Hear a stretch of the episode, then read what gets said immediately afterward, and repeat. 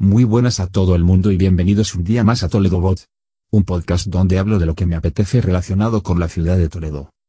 Hoy episodio número 24 dedicado a un suceso que como otros muchos sucedió en la plaza de la ciudad. La plaza de Zocodover, y también a otros de triste recuerdo y a la vez de actualidad. Espero que os guste. Pero antes, como siempre, ya sabéis que visitando la web de toledobot.com podéis encontrar la manera de tenerme como un asistente personal en vuestra visita a Toledo. Os proporcionaré información útil, planes, consejos y soluciones a vuestras dudas de una manera muy sencilla en vuestro móvil. Además, en la web podéis encontrar la manera de contactar conmigo y enlaces y recursos que os facilitarán la estancia en Toledo. Y ahora sí, empiezo con el tema del episodio de hoy. Es muy probable que caminando por el centro de Toledo hayáis reparado en un mensaje que aparece en muchas puertas que vais dejando tras vuestros pasos. Una frase que se repite cada pocos metros, asegurada de incendios, o la toledana. Seguros de incendios. No es muy difícil de suponer pero todo tiene una explicación. Parece ser que un documento de 1847 hace referencia a estos azulejos que se ven por la calle, encima de las puertas. Se trata de los estatutos de la Sociedad de Seguros Mutuos de Incendios de Edificios Urbanos de Toledo, cuyo objetivo era evitar o disminuir en los edificios asegurados los daños que causaran los incendios, e indemnizar a los dueños de los mismos en alguno de los artículos de ese estatuto, establecía que se coloquen en las casas aseguradas, en paraje visible una tarjeta de azulejo que diga asegurada de incendios. Es por ese motivo por el cual, aún hoy en día, podemos apreciar estos azulejos a lo largo y ancho de todo el centro de Toledo. Se supone que era una forma rápida de identificar, en caso de incendio, si la casa estaba asegurada. Y es que hoy, voy a comentar en el podcast el suceso que ocurrió en la plaza de Zocodover en el año 1589 concretamente el 11 de octubre de ese año. Ese día, un pavoroso incendio destruyó prácticamente toda la plaza. En 1592, según narra el doctor Francisco de Pisa en su obra Historia de Toledo de 1605, se renovó la plaza, y esa renovación se debió al incendio que la destruyó unos años antes. La estructura de la plaza y sus soportales datan de esa época. El escritor Matías Escudero, natural y vecino de Almonacid de Forita, localidad de Guadalajara, escribió un libro titulado Relación de casos notables.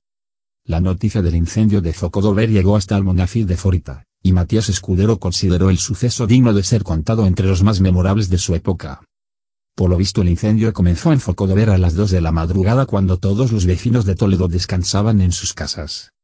No se sabe cómo empezó ni quién lo provocó. El incendio fue muy importante en cuanto a dimensiones, y aunque gran parte de los vecinos y toda la autoridad de la época, acudieron a intentar sofocarlo, no fueron de capaces de detenerlo. El fuego avanzaba mucho más rápido que todo lo que se intentaba para tratar de pararlo.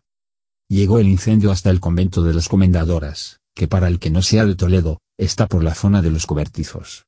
Allí se paró, porque el viento cambió de dirección y lo detuvo. Menos mal. Según el cronista de la época, se quemaron 17 casas y se derribaron otras pocas para intentar detener el fuego. En aquella época, serían casoplones.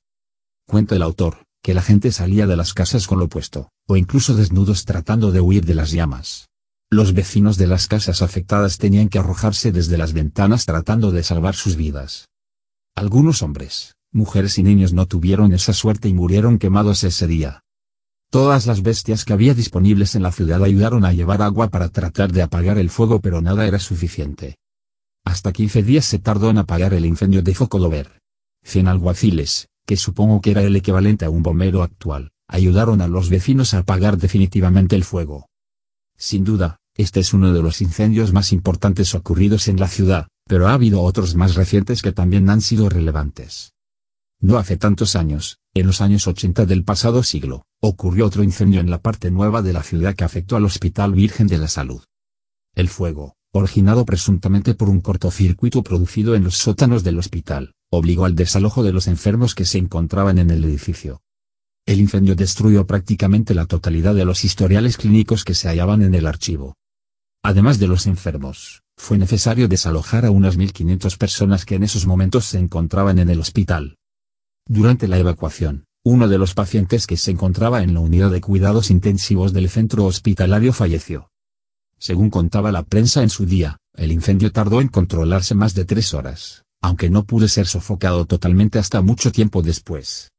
Hasta el coche oficial del popular expresidente autonómico, José Bono, fue utilizado en dos ocasiones para trasladar a enfermos. Desgraciadamente, el bombero Pablo Carrasco, de 30 años de edad, resultó muerto mientras participaba en las tareas de extinción del incendio en el hospital. Sus compañeros del Cuerpo de Bomberos de Toledo, todavía a día de hoy lo recuerdan. Volviendo al casco histórico, otro incendio importante en la ciudad fue el que ocurrió después de la Guerra Civil Española. Según contaban los periódicos de la época, no habían pasado cuatro meses desde la emisión del último parte de la Guerra Civil el 1 de abril de 1939, cuando Toledo vivió otro incendio muy importante. Según cuentan las crónicas, la noche del 23 de julio de ese año, de nuevo las sirenas se oyeron en las calles, el palacio arzobispal era entonces el pasto del fuego. El fuego empezó en unas dependencias del palacio arzobispal, contiguas a la calle de la Trinidad. Desde ahí, debido al viento reinante, creció con rapidez por el resto del edificio. El incendio alcanzó las plantas superiores, temiéndose que, a través de arco de palacio, se propagase a la catedral, por lo que los responsables técnicos decidieron crear unos cortafuegos en este pasadizo. Las crónicas de la prensa mencionan que la carencia de agua suficiente hizo que las tareas de extinción fuesen aún más penosas. La gente colaboró haciendo cadenas de cubos. Y sobre los bomberos de la ciudad, no se detallan los efectivos y medios disponibles, si bien la prensa dice que debían ser mínimos en aquellos momentos, recién acabada la guerra. El Parque de Bomberos Toledano, desde abril de 1933 tenía su garaje en lo que fue la antigua capilla del Hospital de la Misericordia, en la calle Esteban Illán, justo al lado de la Plaza de las Tendillas. En la madrugada, las llamas dominaban la parte superior del edificio, siendo visibles desde Arco de Palacio y la Trinidad, destruyéndose la capilla ahí existente, llamada de la Inmaculada Concepción. Además de los graves daños causados en el edificio, aquel incendio se llevó por delante la vida de un bombero madrileño, el bombero se llamaba Ulpiano Igualada Gómez. La muerte se produjo a consecuencia de la caída de cascotes que lo ocasionaron la fractura del cráneo. La prensa recoge que fue atendido, en primera instancia, en una farmacia cercana, siendo llevado al hospital de sangre, donde falleció poco después. Por volver al espíritu de denuncia y crítica constructiva de este podcast. Creo que otro incendio se provocaría, en este caso mediático, si como al pobre Ulpiano, a un visitante, o vecino paseando por Toledo, algo le rompiera el cráneo.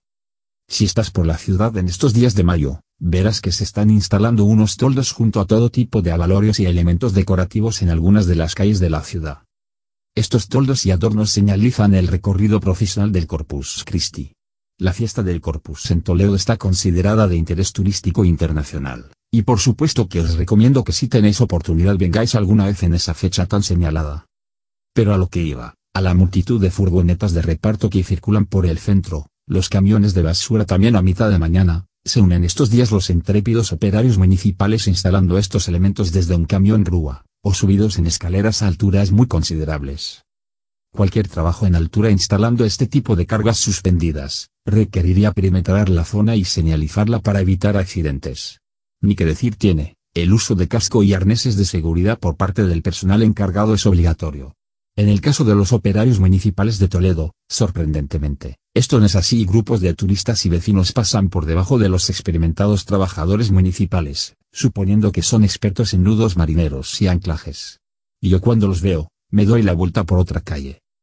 Verdaderos rebaños de gente, que apenas caben entre la pared y el camión grúa que, como digo a media mañana se emplea para estos menesteres en las calles más importantes de la ciudad.